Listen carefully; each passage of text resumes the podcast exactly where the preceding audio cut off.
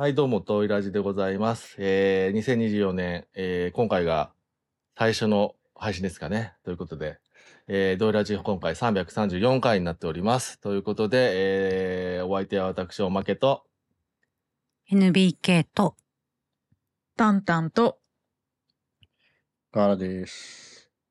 はい、今日はですね、ちょっとオープニング雑談なしで、去年のね、2023年の、まあ、いろいろ良かった映画、この前ベストを発表しましたけども、ちょっとメールなどももらって、そういうのを、みんなでまた、他にもいろいろあったよということを話したりとか、あと今年のね、2024年の、ちょっと何か、公開されるのかな、みたいな感じの話をしていこうと思いますので、よろしくお願いします。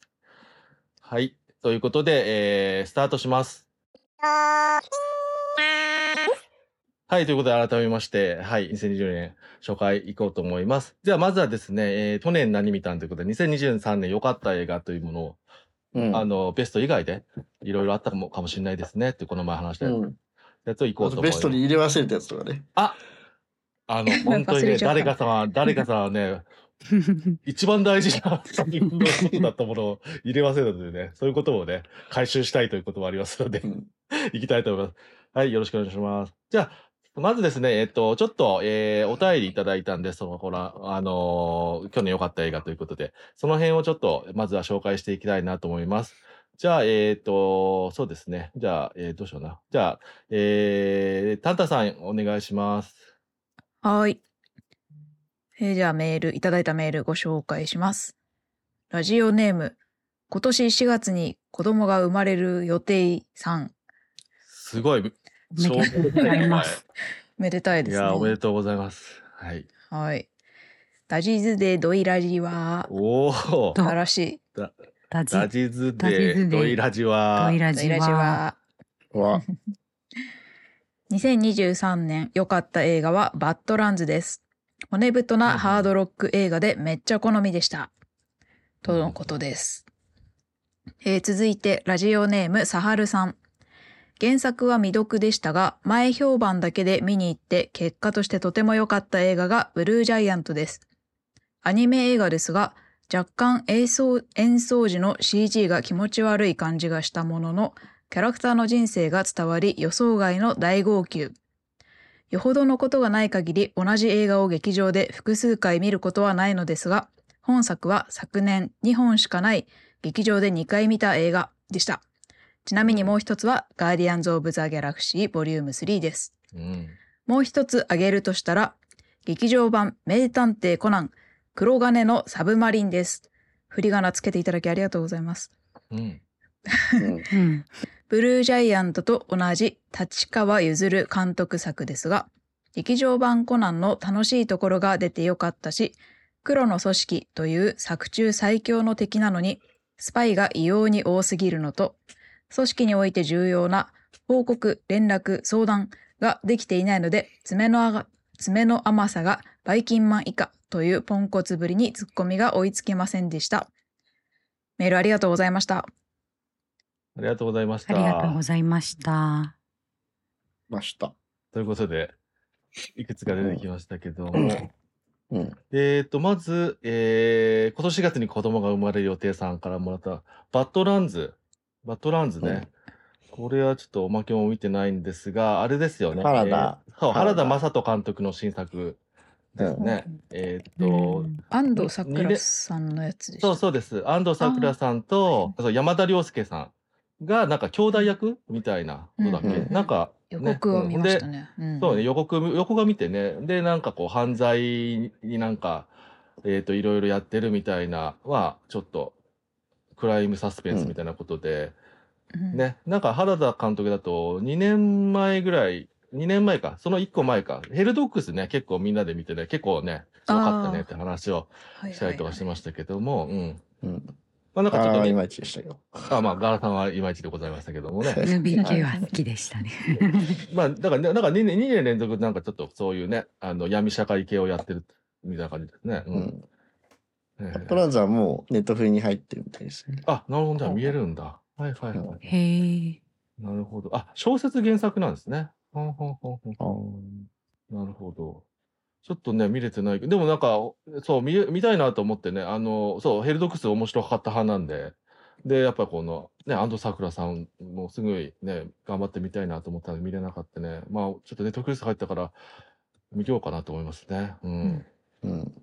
そうね、アクションとかも、今回も、すごいんですかね。うん。あ、原作の人は、ね、いろいろ映画化されてる人ですね。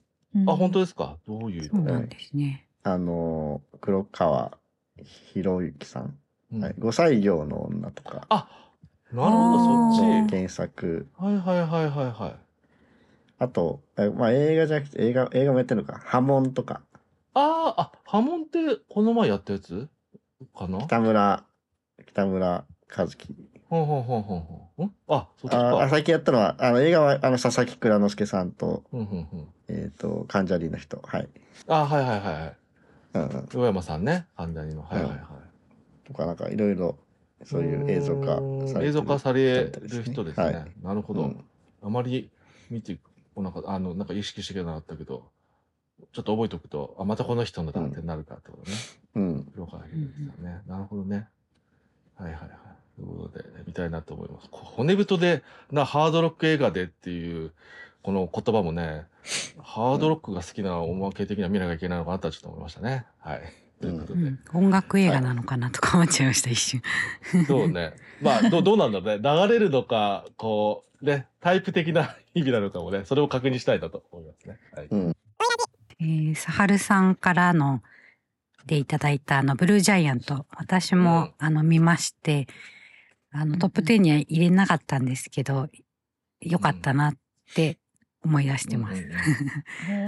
書かれてる通り、確かにちょっと演奏の時は、あれ多分何でしたっけ、モーションキャプチャーかなんかだったのかな。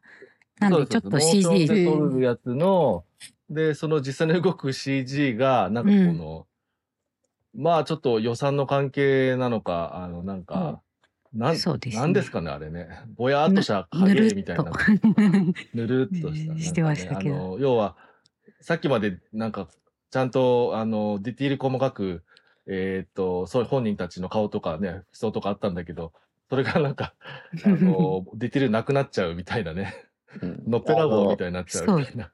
アルファ版ぐらいの感じだったよね。んこういう感じで動きますっていうデモぐらいの感じで。デモで、なんか、デモ映像みたいな。ここがクオリティアップしてきますよぐらいの感じだったね。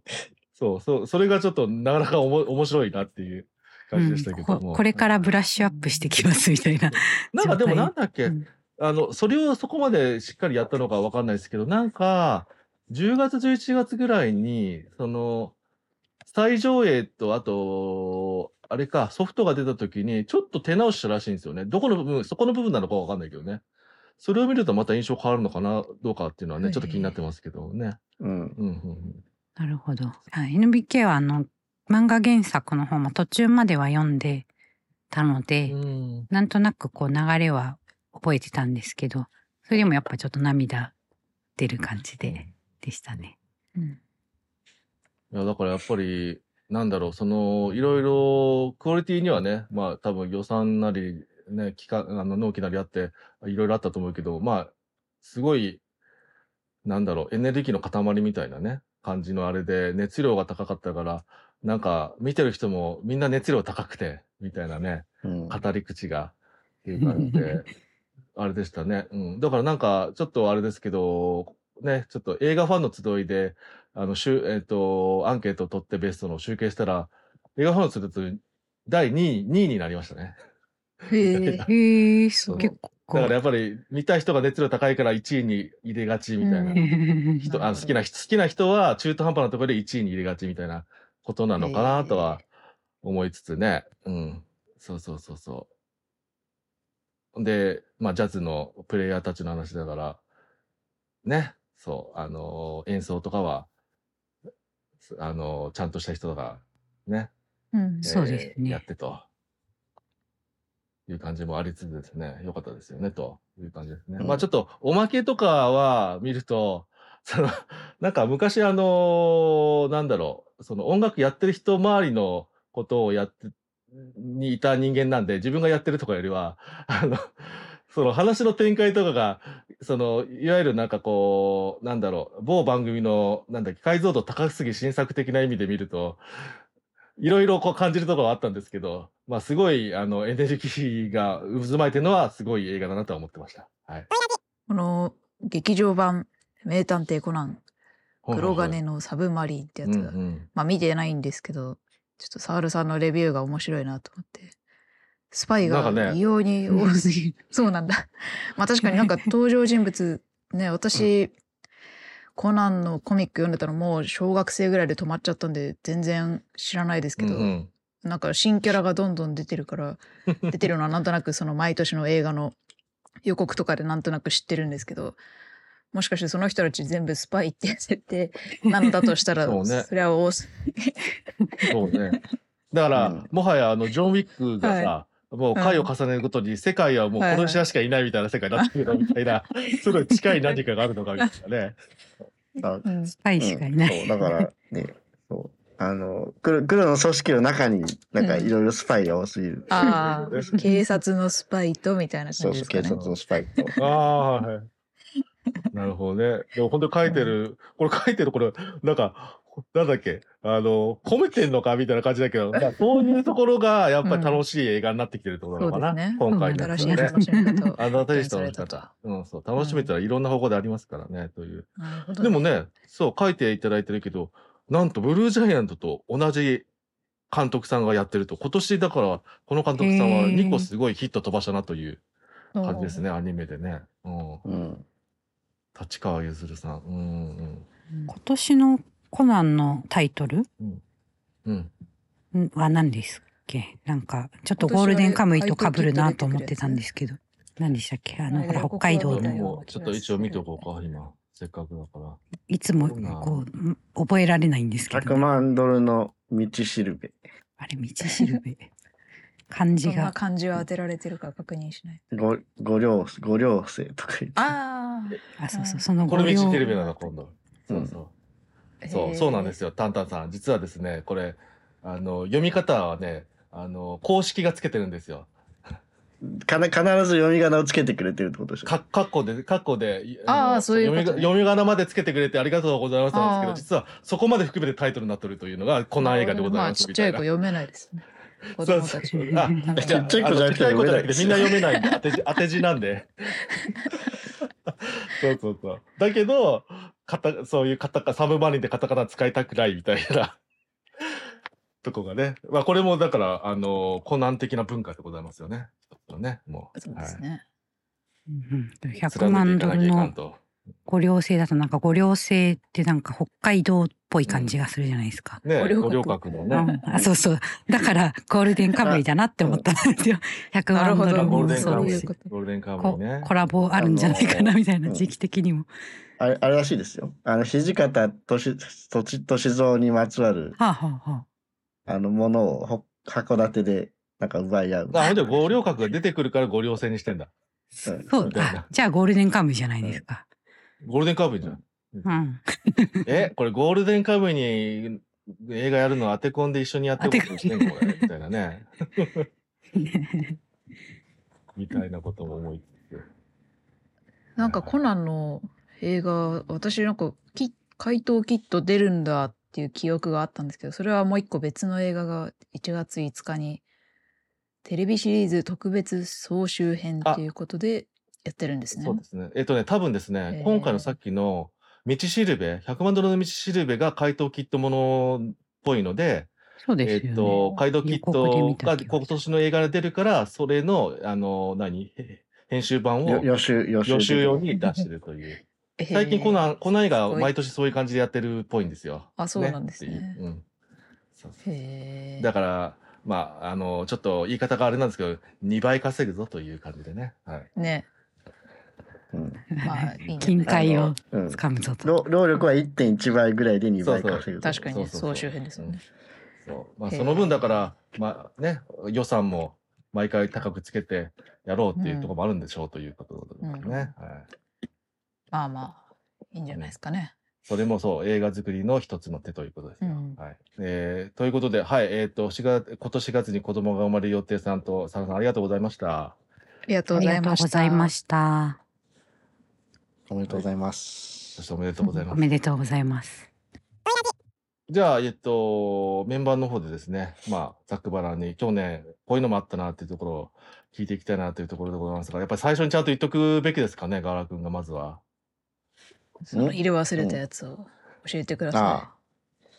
なんだっけ、別れる決心をね、1位だなと思う。1位だね。1位を忘れてるということですね。1位なのに忘れちゃった。忘れちゃったっていう。はい。はいはい。なぜ忘れたんだろうねって思うぐらいだけれども、うん、そうそう、まあ、2月とか見たい、そう僕見た映画とか何もメモしないんで、そう一回一通り紙に書き出し思い出せるだけ書き出したんですけど、そこのリストから漏れたんで。なるほどね。1位を忘れちゃったんですか。そっか、確かにメモしてないと年間ベストとか作るの大変ですよね。大変だね。だから毎年大変でした。毎年なんか漏れます。だっておまけなんか全部メモってるんですけど、メモを漏れちゃって忘れてたとかよく毎年あって、あれこれ上位のやつが、危ね危ねみたいな、よくありますね。ってことは河原くん、ほんと実質この前1位が2つあったってことは、実質1位が3つになったってことですか、去年。ですね、実は1位が4つになりまして。ちょっとどういうことだよ。さらに何ですか。はい、まあ一応入ってから改め直すからね。はいはい、この前枯葉を見まして。ああ、はいはいはいはいはいはいはい。カオリスマキ監督の引退決断したやつ。はいはい。カオリスマキ監督初めてだったんですけど、なんかどうってことない話って言ったらあれですけど。そうですね。なのになんでこんなに心揺さぶられるんだろうって感じでしたね。彼は。ガーラ君の何かが入ってたのかなっていう感じで。いやだからそうカオリスマキ監督、なんかその画面的にはなんかこうどんな時代か分かんなかったりするじゃないですか。そうですね。で常にずっと変わらないから。ね、本当にカオリスマキ監督、新作も旧作もどれが新しくてどれが古いのか分からなくなるみたいな。そう。はいはい。まあでも、今回はこうラジオからウクライナ戦争の話とか流れたりして、すごくそこで、今の話じゃんみたいなところで、ハッとさせられたりとか。いやでもね、連絡先をこうね、胸ポケットにしまうシーンとか本当に愛おしくてね。はいはい。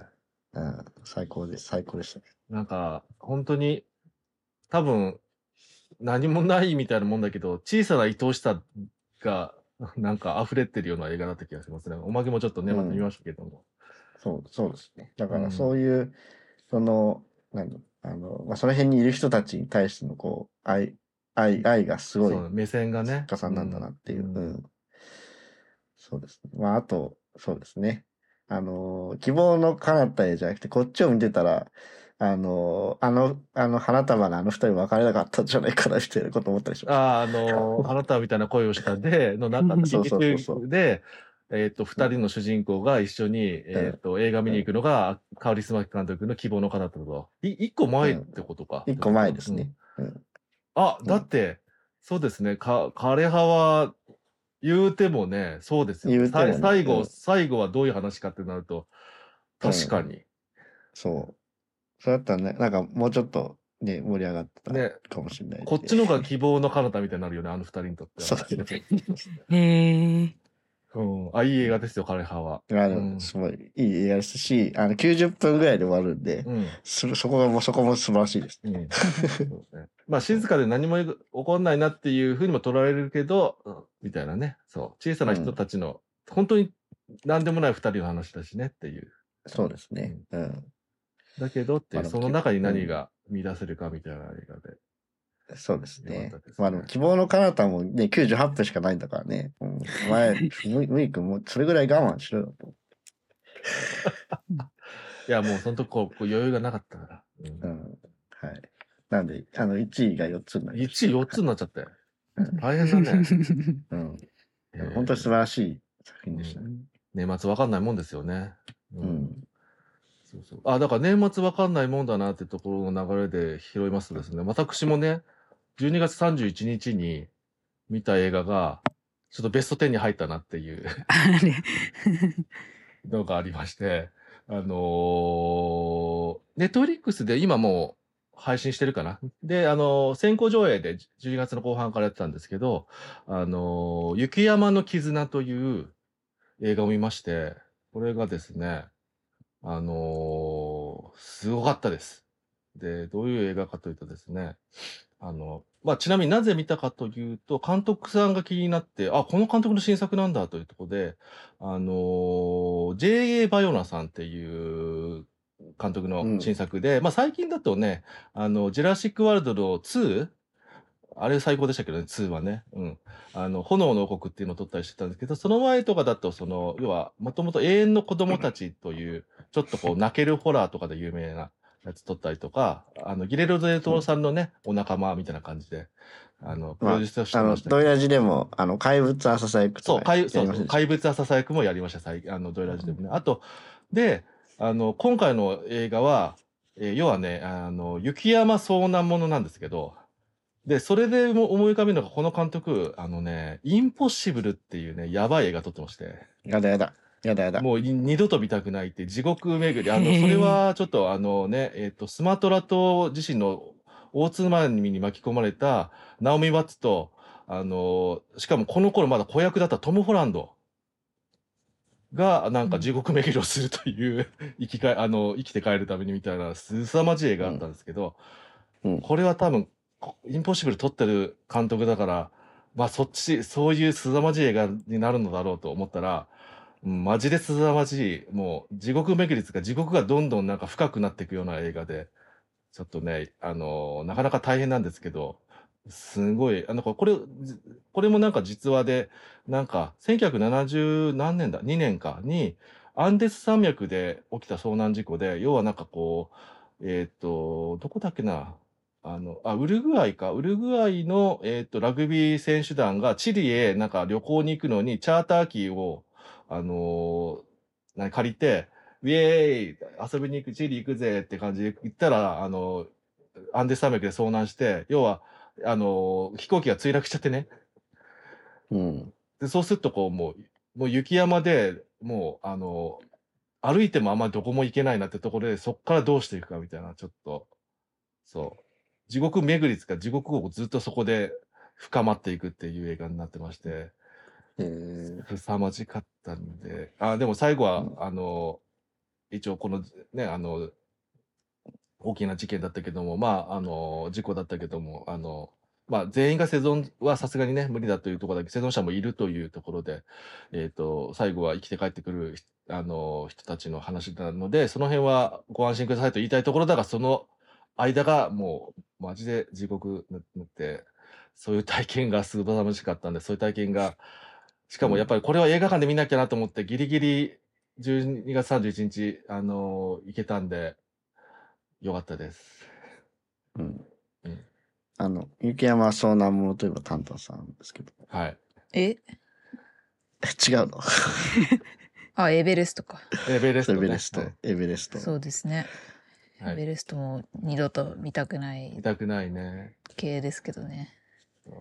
でね、今回要はさ、エベレストはさ、このエベレストの登頂を目指すみたいなプロじゃないですか、登山の。はい。この人たち、登山のプロでも何でもなく、しかも、登山道具とか何も持たない人たちだっていうのがね、さらに地獄。舐めすぎじゃないか。要は別に登山しに行ってるわけじゃないからね。飛行機に乗ってね、チリ行こうとしてただけだからというね。それでどうやって生き抜いていくのかという。ところがすごい。まあ、ネットフリックスでも見れますよ。多分もう劇場だともう見れないと思うんですけど、本当は見てほしいけどね、よかったら見てほしいかなという感じで。なんかやっぱりこう、年末あたりに、冬ぐらいにやるネットフリックス映画、大体やっぱり映画館で見た方がいいなっていうのは多いですねと改めて思いましたね。はい。うん、飛行機、墜落ものだからちょっと、なんかあれなんですが、はい。そんな事故もあったし、みたいな。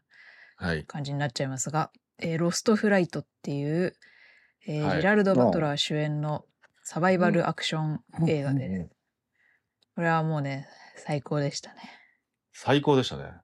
へー、はい、見てない。ジェラルド・バトラーが機長をやっている飛行機がちょっと天気が悪いところに行ってしまって、そこで飛行機ちょっと故障してしまって不時着するんですけど、その場所が結構治安の悪い場所で、でまあ飛行機に落ちたっていうのが気づかれちゃって、周囲に住んでる人に、うん、でちょっと襲われてしまうんですが、ジェラルド・バトラーがなんとか乗客を守ろうと頑張る映画です。うん、いやすごいですよ。やっぱもうちょっと、ね、頼りになりそう。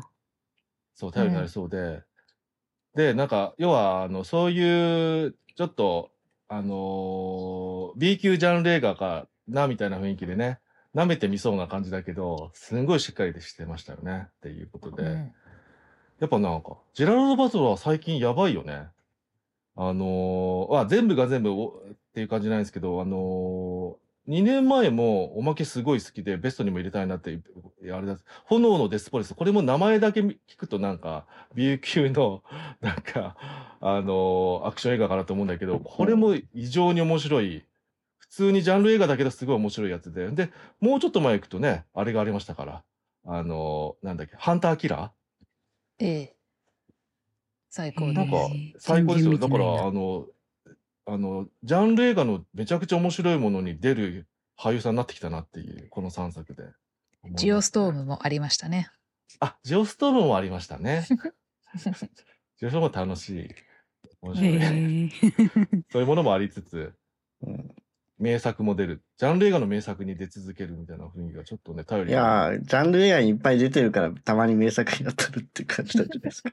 いやー、いやそんなこと、いやでもそれにしてはすごい当たりが多いぞという感じも思いますがね、うんうん、ちなみに、この映画でジェラルド・バトラーはそんなに超戦うってわけじゃなくて、たまたま飛行機に一緒にいたちょっと移送中の犯罪者の人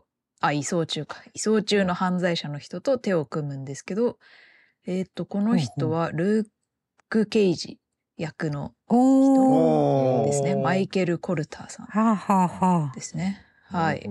がまあ主に先導をやると。この役どころもいいですよね。そう。だからこれがやっぱり面白い、この映画がやっぱちょっと面白いのが、その単純ななんか B 級ジャンル映画でしょって見てると、要はコロコロなんかこう予想を裏切られるというかね。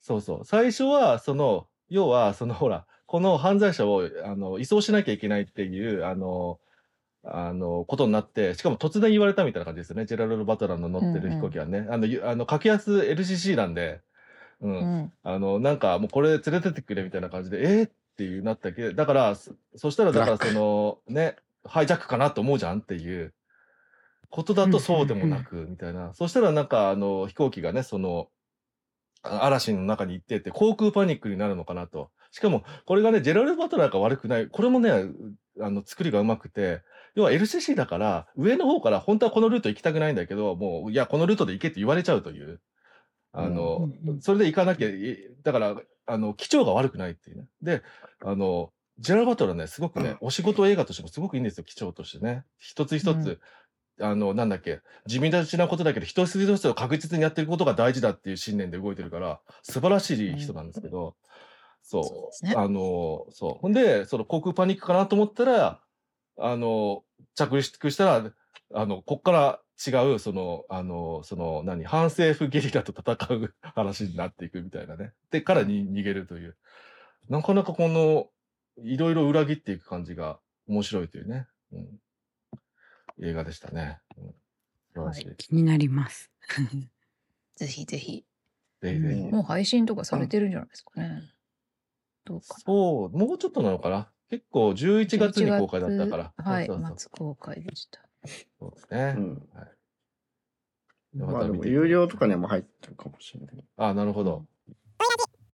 NBK ですが、まあ10ベスト10とかには入れてなかったけど、これも良かったあれも良かったみたいなのはあるんですけど、岸辺露伴ルーブルへ行く、結構好きでしたね、うんうん、なんかライティングが良かったなみたいな感じがします、うんうんうん、映像良かったですよね、うん、映像が綺麗でしたね、うん、まあドラマのファンでもあるのでドラマが好きだと多分映画も好きだと思うんですけど、ちゃんとパリでロケしてるんですよねきっとね、うんうん、そうです。いやもうだってあれですよ、ルーブルにちゃんと許可とルーブルいっぱい取ってますよって、うん、ルーブルさすが NHK みたいな、さすが NHK すごい良かったですね、うん、あそう NHK のドラマの映画化なんで、映画化っていうかね、劇場版で、はい、うんうん、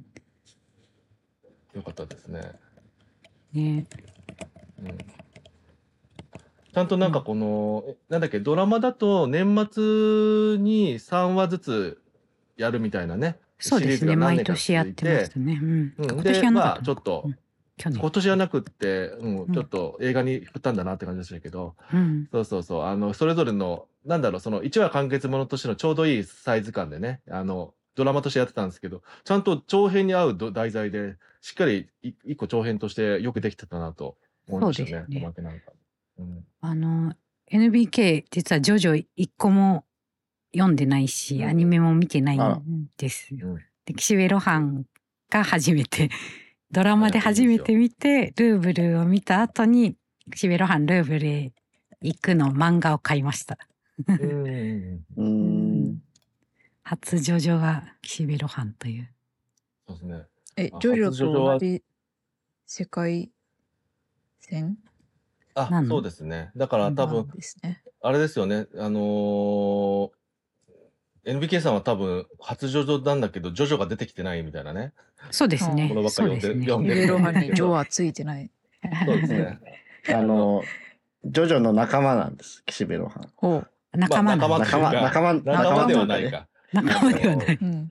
同じだからジョジョのお話の中で出てきた、うんキャラクター、まあ、第4部と呼ばれるとこなんですけど、はい、日本が舞台でね、はいうん、その中に出てきたキャラクターの要はスピンオフ、うん、このキャラクターがすごい、うん、なんだキャラ立ちがいいから、まあ、漫画家なんですけどね、岸辺露伴が漫画家さんなんで、これは荒木先生の分身なのかなみたいな感じもありつつみたいな。なるほど。そうそうそう。でスピンオフとして確立していて、それだけでそれをそうドラマ映画化されたということで、面白いですね。そうなんかジョジョだとね、なんか長いんで今更と思うけど、全然岸辺露伴独立してジョジョの世界とかあんま関係なく見れるので、うん、おすすめですよね。うんうんうんうん、っていうね。そう。能力がジョジョの世界では特殊な能力があるんですよね。スタンドという、うん、いろんな人一人の能力が出てくるんですけど、でヘブンズ・ドアーをご説明お願いします。なんか顔を本に変えて、そこの本を読むとその人の人生がわかるみたいな感じで、でそれを消したり付け足したりできるみたいな能力で合ってます？そうですそうです。そうそう。だからこれを忘れろって言ったらそのことを忘れたりとか、うん、こうやって動けって書くとその人がいきなりそういうふうなことを動き出すという、人を操ったりもできるみたいな。ほう、うん、怖い能力だな。怖い能力です。デスノートに近いです。その言い方とかがかっこいいんですよね。そうですね。パラパラって。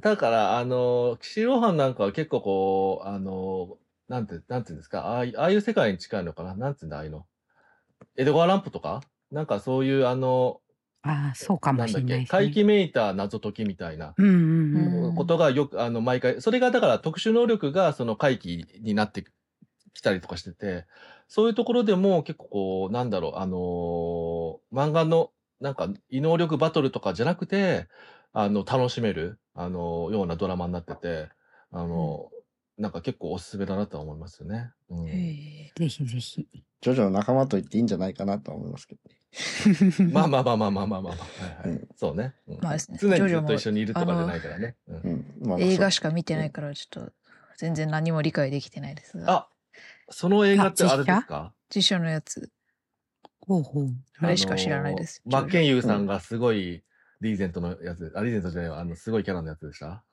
賢雄だっけ、ちょっとキャストも覚えてないな、ね、山田孝之、あの町に住んでる漫画家なんです。あ、そうなんですね。同じ町に。そう、同じ町に住んでるんです。スペイン風の、はい、あ、スペインではないんですけど、あ、そう、スペイン風か、そうそうそうそうそうそうまあ、あれ本当はなんかね、場所的には森王町っていうけど、仙台あたりのね、うん、荒木先生にゆかりの地と人で出てるんですけど、あそこにその町の中でいろんな人と出会ってやるっていうのが第4部で、その中の一人のキャラクターで、うんね、まあ2第2弾が出てれば出てきてたはずなんですけど、うん、そうなんだ、それぐらいの、多分違う人で高橋一生さんではなかっただろうなということだけどね一応高校生なんですか？高校生ではない。ジョジョたち。いやいやいや、ジョジョはね、ジョジョは高校生ですけど、キメロハンは普通に大人です。そうですね、漫画家ですから。漫画家ですもんね。すんごい売れっ子の漫画家なんですよ、本当に。へえ。やっぱ高橋一生さんがすごいハマったんですよね、この解決。なんかね、そんな感じします。ポスターだけ見てもハマってるなって感じがする。だから高橋さんじゃなければこんなにいい作品にならなかったかもみたいなぐらいハマり役で、そういうとこもだからやっぱり漫画のキャラクターをそのままやるってやっぱりなかなか難しいはずなんですけど、僕はすごくなんかいいんですよね、ハマってるというかね。あと面白かったのがNHK でドラマ見てたんで、字幕出して見てたんですよ。でその字幕がすごい読んでないのにジョジョっぽいっていうか、なんとかじゃあないかみたいな、ないぜとかないけど、ね、じゃあないかとか、なんか言い回しが独特のやつがあるんで、ちっちゃい「つ」が入ってるとかっていう、ちゃんと字幕もこだわってるなみたいなところが良かったです。その辺はだからやっぱりちゃんと脚本家の小林靖子さんがしっかり落とし込んだんだなと、なるほどいう感じですね。はい、やすこにゃんなんだ。やすこにゃんなんでございます、脚本。ちなみに、ガーラ君的なところでいくと、音楽は、菊池成吉さんでございます。へー。ということで。あ、音楽もそうでよかった。はい、なかなかなんだろう、チームもいいチームでやってるということでね。はい。あとどうですか？こういうのもあったぞみたいなのありますか？あと、じゃあ、さらっと言うと。さらっと、どんどんさらっと言いましょう。はい。ボルテックスって映画見たんですけど。ああ、見れてない。ちょっとトラウマ。ああ、そうなんですか、やっぱ。ですね。ギャスパー・ノエ監督の作品で、あらすじさっと言うと、心臓に持病を抱える映画評論家の夫と認知症を患う元精神科医の妻が、もうこの2人の映画で、この2人のね、それぞれの生活を描いていくんですけど、まあもうお二人とも病気を患われてるから死に向かっていく姿なんですね、っていうのが描かれてね、ちょっとで、その多分夫役がダリオ・アルジェント監督が俳優としてやってるらしいんですよね。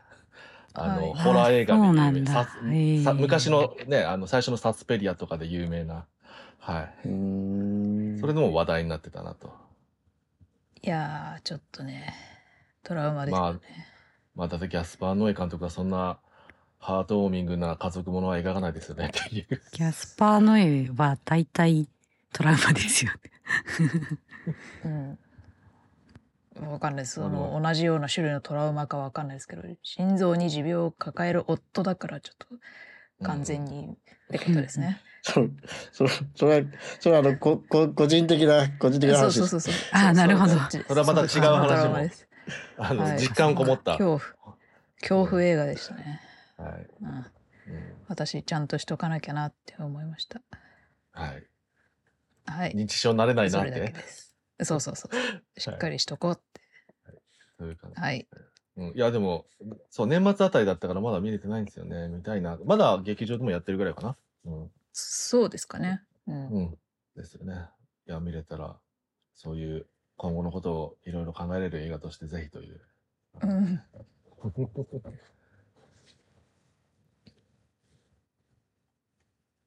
あとなんか軽くでもどんどん出てきますか？大丈夫ですか？あ、ニモーナ。お、ああ、まだ見てない。いいらしいですね。好きです。ネットフリックスのオリジナルで、そうですね、そうそう、うん、アニメですね。アニメです。はいはいはい、うん、なんかもともとはディズニーの方で企画進んでたけど頓挫して、で、ネットフリックスが結局ちゃんと作ったという経歴があるというやつでね、うん、そういうとこも面白いですけども、うん、あ、みたいな、うん、すごいこう1回目は英語でグレース・モレッツちゃんとリズ・アーメットさん、リズ・アーメットが、うん、すごいこうバディになっていく感じがすごい良かった、うんうん、よくて、うんうん、でその次にこの吹き替え版で甥っ子と姪っ子と3人で見たんですけど、うん、結構子供たちも楽しんで見てて、うん、ちょっとこのクロエちゃんがやってるニモーナが悪い子なんですよね、うん、ちょっと真似しちゃったみたいな、うん、あらぶち上げとかっつってすごい楽しそうにあ覚えちゃったみたいな、いたずらをすごい楽しそうにしてるのが生き生きとしてて良かったです。すごく要はそう人を困らせてニヤニヤしてるタイプの主人公という、うんうん、なかなかでもこれもなんかね、いろいろなドラマが見えてくるとまた見え方も変わってくると、そうですね、そういうところを描いてるなっていうね、うん、嫌な人と思いつつ何かがあってこうなったかもしれないしみたいなこともね自然に分からせるいいアニメ映画だと。あ、そうか、ベイマックスとか、モンスターズユニバーシティとかの脚本家がもともと書いてるからっていうので、そうそうもともとねそっち側で作ってたっていうのがあるみたいですね、うん、なるほど。まあでもねピクサーもねすごい大規模リストラをするみたいですね。おっと、アニメ業界どんなのか分かんないですからね。そうね、インサイドヘッドの続編、はいはいはい、今年ですよね。今年ですね、うんうん、なんか増えてますよね、うん、そういうところでちょっと他のところが逆にね、そういうところ人たちをこういろいろ拾って囲ってですね、いい映画作っていくかもしれないし、うん、そうですね、はい、なんかディズニープラスを黒字化するために人を減らすってはいはいはい、本末転倒なのでなんかね、そうですねひどいですね。なるほど、そうだね。だからディズニークラスはそこよりもちゃんと減らしてもクオリティコントロールをちゃんとやった方がいいんじゃないかってやつで乱発してたからね、うんうん、そう思うけどね、はいはい、ってぐらいですかね。うん、そんなもんですか。あと大丈夫そうですか、うん、言いたいものないですか、うん、もうあとじゃあちょこっと、あ、どんどんちょこっとはどんどん出していきたい、うん、はい、ちょっと見るのすごい迷ったけど最終的に見たって映画があって、バービー、うん、見ました。あ、はいはいはいはいはい、はい、見ました。まあ面白かったですよ、うん、はいはいはい、確かにこれ見て怒る人とはちょっとやっていけないなみたいな感じがちょっと私は思っちゃいましたけどそうですね、すごい楽しかったですうん、そうまあバービーはねなかなか難しくって、ある意味全方位怒らせてるんで、うん、なんか難しいですけどね怒る人たちがいろんな人だから、うん、自分と味方の人も怒ってるみたいなことに怒りやすいまあそういうふうに多分仕掛けてるんですけど、きっとグレタ・ガービーがね、うんうん、そういうところではすごいなという、うん、だから私はあれですよ、ライアン・ゴズリングがね、そう面白いことやってましたね。曲も流行ってライアン・ゴズリング私はですね、なんか最近こう去年の映画のベストをいろいろまとめてたんですけど、まあバービーは作品としてはこう上位の方に入らなかったですけど、去年の監督1位はグレタ・ガーウィックにしてますね、私はみたいなことが、うんうんうん、いや普通に面白かっただけに、その公開前のあれがなんでだよって本当に思いますよね。そうね、そうですね、あれを考えちゃうから、バーベンハイマーがね、はい、うん、マーケティングの人がねあれだったんでしょうねと思うことにしてみました、うんうん、そうそう、まあ本国はねいろいろ感じ方違うからね、うん、その核のこととかね、うん、はい、そういうのは、はい、まあ逆に言うとそういうのが見えたっていう意味では面白いというか興味深かったなとは思ってますね。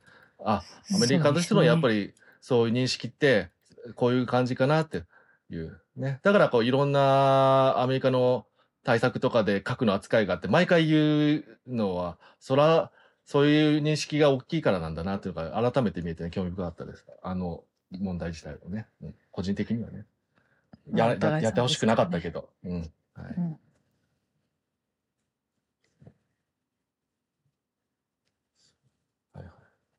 あとね、軽いってこっていうかね、あ、おまけもそしたらね、まあ去年の映画だけど、今年に入ってから見たんですけど、結構良かったやつがあってですね、屋根裏のラジャーっていうね、スタジオポノックの新作と、いうやつで、まあ意外となんかこれもやっぱりこう、評判いいとか評判いいなみたいなところで、ちょっとやっぱ期待はしなかったんですよね。その、一個前か長編だと、メアリと魔法の花か。メアリと魔法の花かね、ちょっとなかなかちょっとダメだったんで、個人的にあれだったんですけど、じゃあなんか言ってるから見てみようかなと思ったの、結構個人的には良かったですね。うん。一応もともと、児童文学があるのかな、うん。みたいなことで、うん。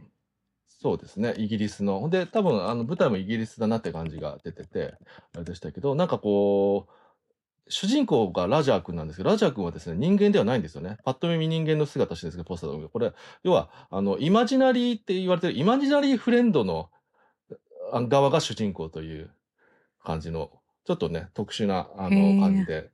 だから最初から、なんかこの話でイマジナリーフレンドの話だったねじゃなくて、最初からもうその体で、始まるみたいなところなんで、あれなんですけど、そうそうそう。で、まあ、いろいろ、なんだろう、やっぱほら、イマジナリーフレンドね、皆さんも子供の頃はいたんじゃないかみたいな話がありますけども、忘れてみませんかみたいなね、まあそういう話もあったりとかしつつ、やっぱりなぜできる、イマジネが、一人一人にできていくかとかも描いていたりとかして、結構良くてですね、なんか、で、そういうものがどういうことにつながっていくかとか、やっぱりこの、なんだろう、創造性、一人一人の創造性とかクリエイティブとかにもつながっていくような話もなっていくし、というところで、なんだかね、やっぱね、ちょっとやっぱスタジオポノックさんがですね、ちょっと今危ないらしいんですよね。なんか、ちゃんとヒットしないと。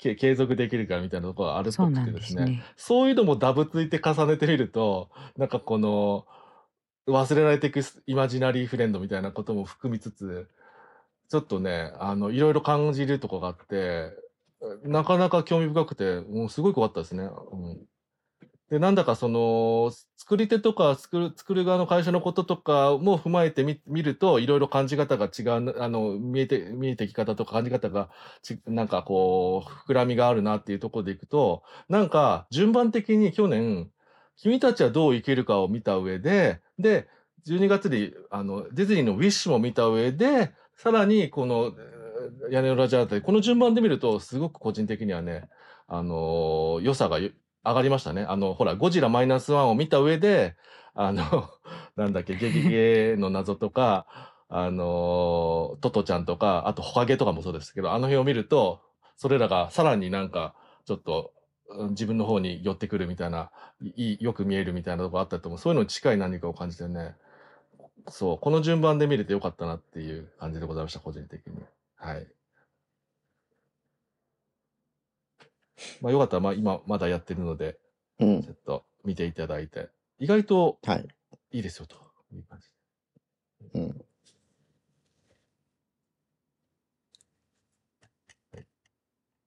何事も続けてみないとわからない。そうそうそうそうそう。だから、ちょっと、あれですよ、こう、土下座しましたよ。舐めててすいませんっつって、スタジオポノックに。はい。うん、で、今回、あれですね、スタジオポノック率いてるプロデューサーの西村義明さんが脚本も書いてると。だから、すごくもう本当に、ここにかけてるみたいなのがあるっぽいですかね。うん。で、昔、結構初期の頃に、ドイラジもちょっと、年末とかに来ていただいた、日向高さんがね、映画ライターの、なんかインタビューしてるやつ読んだんですけど、その西村さんの、それ読むと、あ、すごくいろいろ考えながら、今回やったんだなっていうことが、この作品に対してね、見えてね、とても良かったですね。あ、だからこういう、ちゃんとした作品になった。まあそういう言い方もあれですけど、そういうものもしっかり見えるインタビューでね、それも良かったですね。はい。じゃあそんなところで、ここからはまあ軽く、今年2024年何があるかという、ね、今年何見たいっていうやつをやっていけたのかなと思います。はい。なんか気になるのありますか？はい。おい。昨日から公開されたものは、アクアマンとカラオケ行こう、だと思うんですけど、昨日カラオケ行こう。今日は1月13日。あ、そうです。昨日から公開されたアクアマンとカラオケ行こう。で、カラオケ行こうに行ってきました。あ、はいはいはい。で、NBK は漫画原作が大好きなんで、もう初日に行ったんで、これから見たいよじゃなくても、見てきて面白かったら見てねっていう話なんですけど。まさに昨日何見たになってますね。になっちゃいますね。で、初日だったので漫画が好きな人が多いのかなと思ってたら、客層がなんかちょっと不思議で、男性が多かったんですよ。なんかこうがたいの良さげな人とかミュージシャンっぽい人とかが多くて、結構笑い声が男性の笑い声が結構多く聞こえた映画だったので、カラオケ好きな人はぜひみたいな感じですね。なるほど、カラオケ好きだけど、はい、なんか紅歌うのになんかあれ中学生高校生で教えてもらうみたいな中学生かもう綾野剛さんが、そう、中学生が週部にの部長やってる中学生にカラオケ行こうって誘うという話です。ヤクザなんですけど。ヤクザがね。はい、何か歌わなきゃいけないのかなみたいな感じで。はい。はい。あとは何がありますかね。竜の続編が公開されるという情報を先ほど見ました。そうですね。もう、春先ぐらいのみたいなね。3月15日公開です。はい。これはどうなっちゃうんだろう。でも結局3部作になるんだっけみたいなことで、次で終わらないんだっけな。これはどうなるんでしょうか。はい。いや、でもね、期待したい。まあ、見るなら多分今回、なんか確か今回しかも、かなりもうほぼ IMAX カメラで撮ってるみたいな感じだから、ひょっとしたら最近のクリストファー・ノーラン映画みたいに IMAX フルサイズで見たらずっと真四角画面かもしれないですね、下手したらね。映像すごいからね。ちょっとまずは1をちゃんと見ないとな。まだ見てない人がいるということね。いやいや、2回見たんだけど、2回とも寝ちゃったから。そうね。まあ寝る。寝てました。まあいい映像ですからね。睡眠効果もあるという。はい。あと最近何がありますか？今月とかでやっぱりすごい話題になるのは多分あれでしょうね。哀れなる者たち。ヨルゴス・ランティモス監督の主演だ。いうことでね、すごい評価いいですよね、もう今の時点で。エマ・ストーンが賞をもらってましたっけ、ゴールデングローブ。そうですね。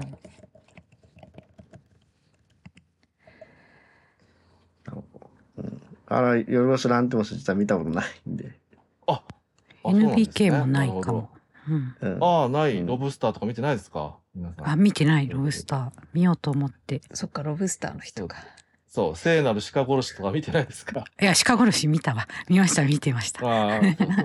失礼しました。バリコ監督が頑張ってた。嫌な映画でしたね。そうですね。あとはまああんまり少ないですけど、次がだから女王陛下のお気に入りでね、大きい作品撮りましたんでね。今回ちょっとだから女王陛下のお気に入り2019年だったんだ、日本公開。だいぶね、もっと最近な気がしてたんだけど。結構面白そうですよ。なんかちょっとフランケンシュタイン的なモチーフであれですよね、みたいな。で、なんか映像もちょっと原作あるよね。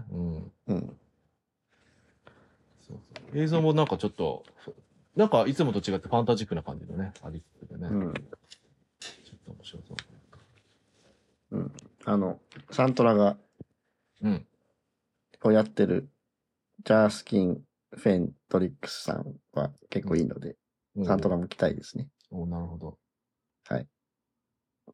なんか期待したいみたいな。あとなんか結構近い、もうだからこの配信の時はもう公開されてんのか、なんかジェシー・アイゼンバーグさんが監督すると、うん、いうのもあると。これなんてやつだっけ？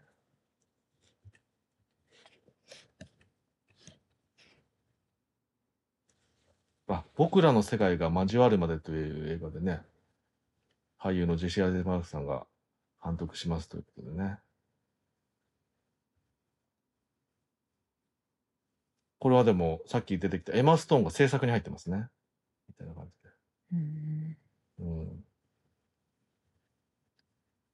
これも面白そうかなと。ジュリアン・ムーアとこのフィン・ウルフハードって言うんですか？ちょっとあれか、ストレンジャーシングスとかで有名な、うん、はい、が親子で、うん、いろいろあるのかなっていう、うん、そうですね。まあフィン君はバンドとかもやってるんで、なんかギター背負ってる写真とか出てますけど、あ、そうね、この劇映画内の写真とかでね、うんうん、そういうのもあるのかと、なんかそういうなんか演奏するようなシーンもあるんですかね。うん、ち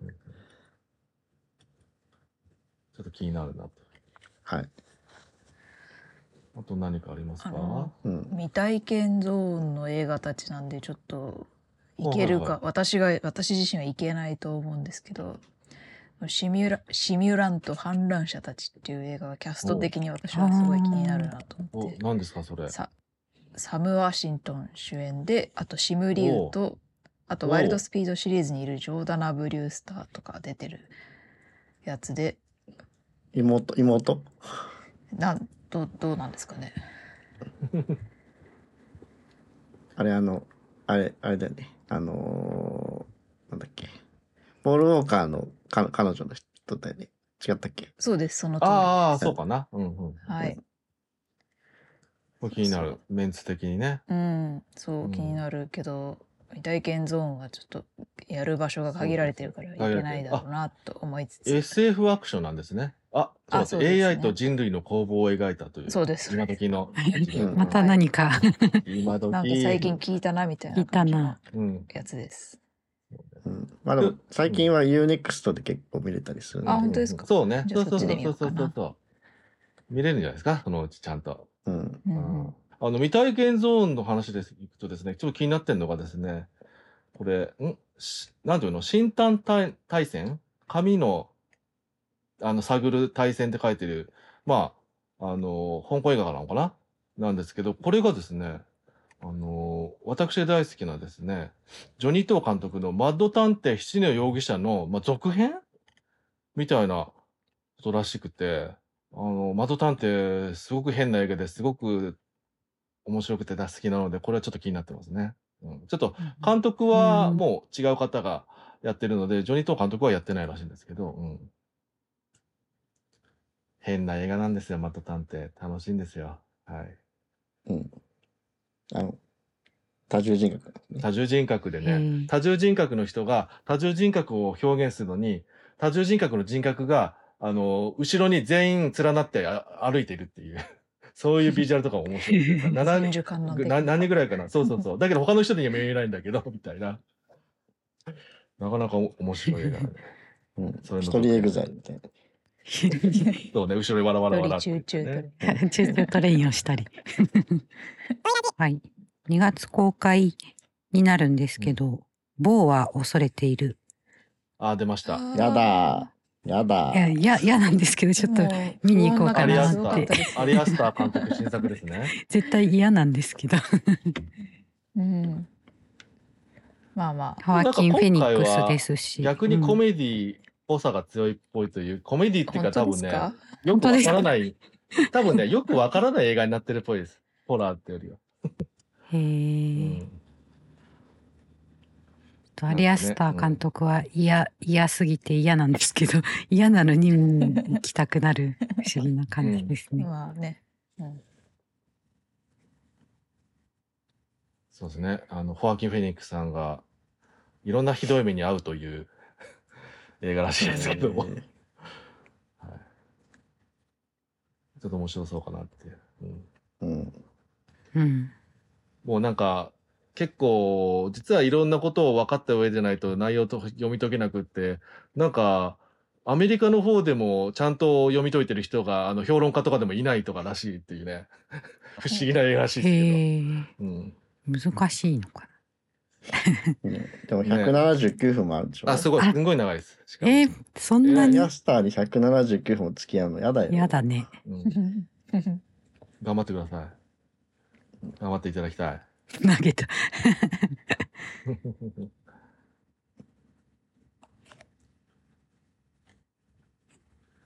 もうね、あとは何かありますかね。結構先のことでもいいけど、うん、はい、うん、今年公開されるかちょっと分かんないんですけど、うん、今作ってるよっていうのが発表されたやつで、うんうん、ザ・スマッシング・マシーンってやつなんですけど、なんだそれは。はい、A24 で、ドウェイン・ジョンソン主演。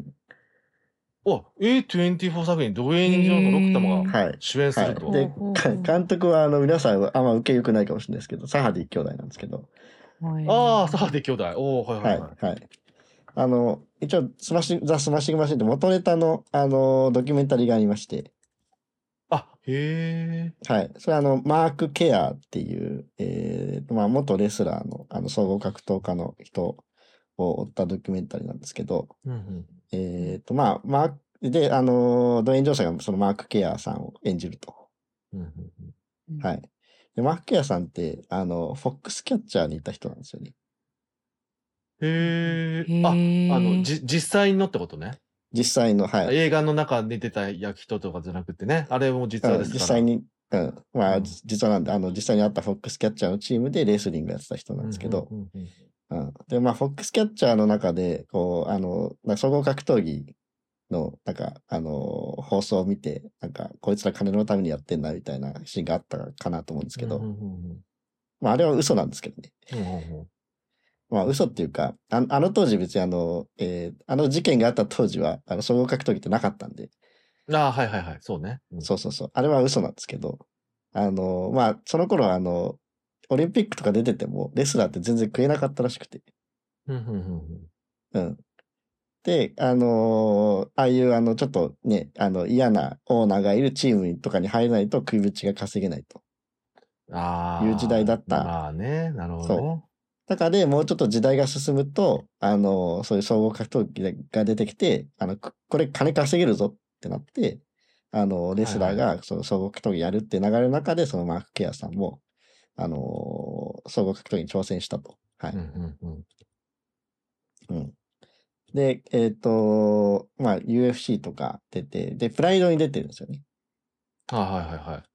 はい。で、プライドで、まあ、結構勝って、くんですけど、ちょっとね、うつ状態になっちゃって、こう、薬とか、鎮痛剤とか、そういうのにこう、ハマってっちゃって、ちょっとどんどん転落していくみたいな話。まあ、実際そうなんですけど、うん、そういう話になっていくみたいですね。なるほど。はい、なかなか辛いドラマになりそうだなと。うん、はい。で、実際、ドウェイン・ジョンソンさんもプライド出ようと思ってた時期があったらしくて。あ、レスラー時代に。そう、まだロック様って言って売れるちょっと前。ああ、なるほど。はい。あんまりまだ売れてなくて、その時に、マーク・ケアさんと一緒に、一緒のジムで練習したりとかしてたみたいですね。へえ、繋がってる。なので、ちょっと俺も、プライド興味だからちょっと教えてよみたいな感じで、当時練習してたつながりとかもあって、今回演じることになったみたいですね。はい。なので、まあ、そういうところも含めて、思い入れもあると思うので、うんうんうんうん、あとね、プライドと舞台で何度も戦ってるんで、日本が結構主な舞台になるんじゃないかなっていうところもあるんで、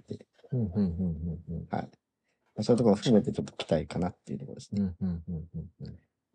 高田信彦さんとかともやってますしね。まあ、はいはいはい。なるほど。サハディ兄弟なんでね、ちょっと変な映画だかもしれないですね。まあそうね。結構こう、わーわーわーわーみたいになりそうな、うんね、それにずっと付き合うみたいな感じになりそうなね、うんうん、感じになりそう、うん、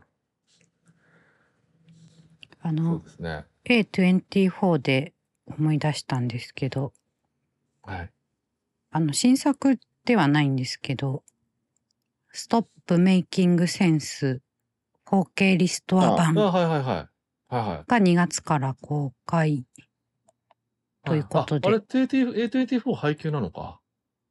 うん、A24 による 4K リストアで復活とのことです。あ、なるほど。はい、トーキングヘッズの伝説のライブが。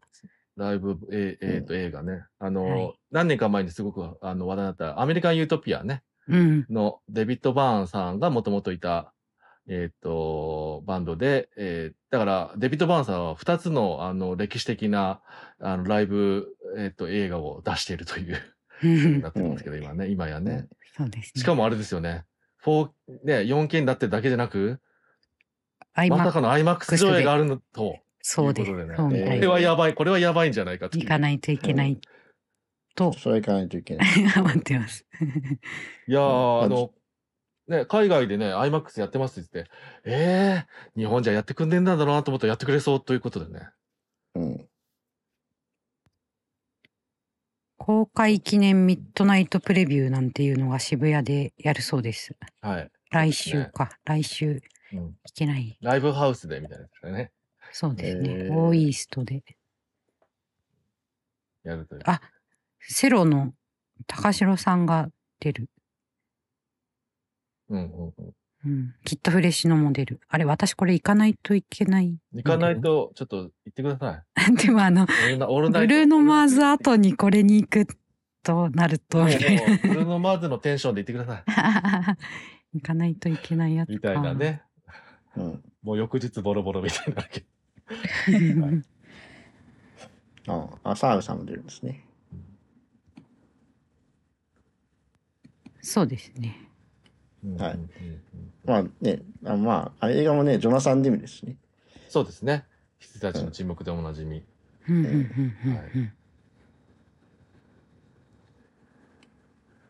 や、なかなかいい最上映ということでね、うん、行きたいなと。あとはどうですかね。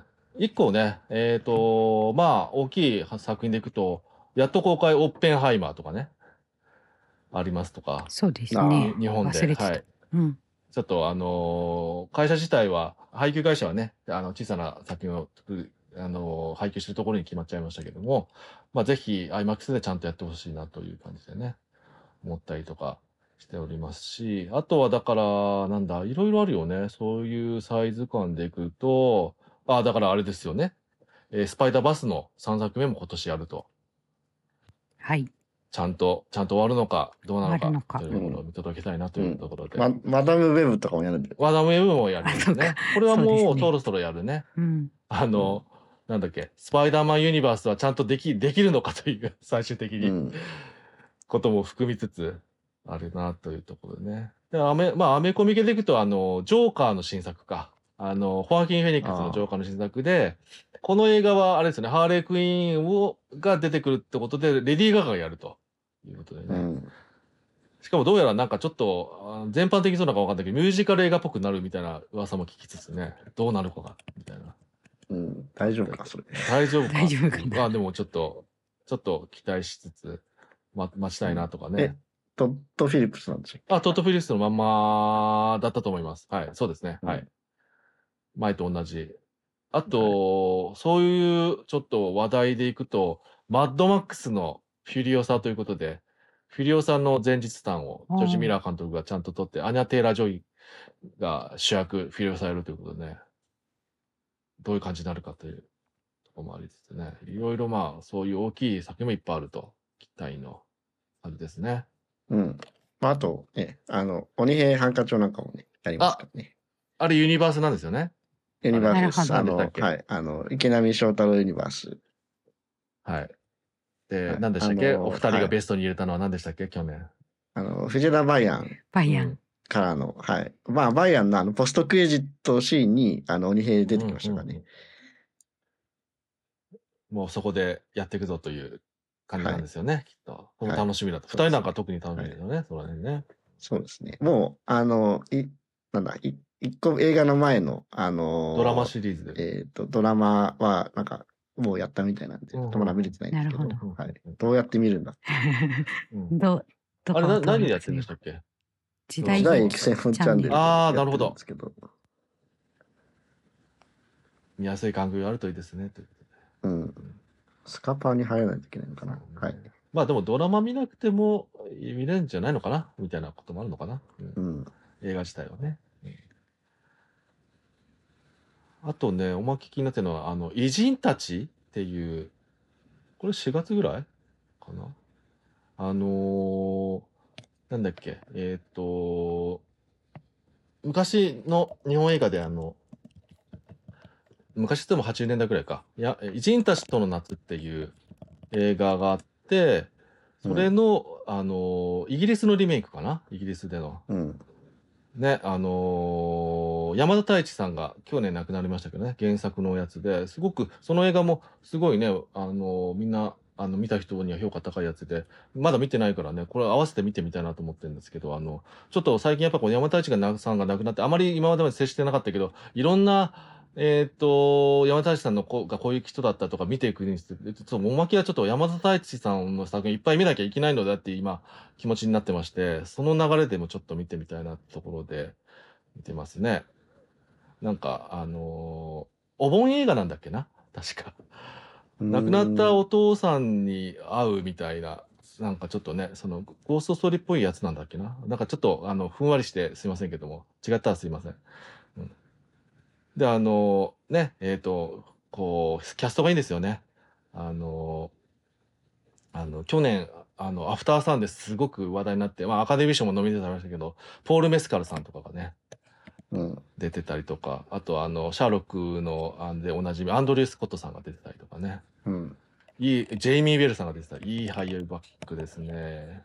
あと、去年、去年、ウーマートーキングでもいい仕事してたなと思って、クリア・フォイさんとかもね、いい俳優しか出てないなという感じで、うん、すごい気になってます。うん、エイリアン・コベナントもありましたけどもね。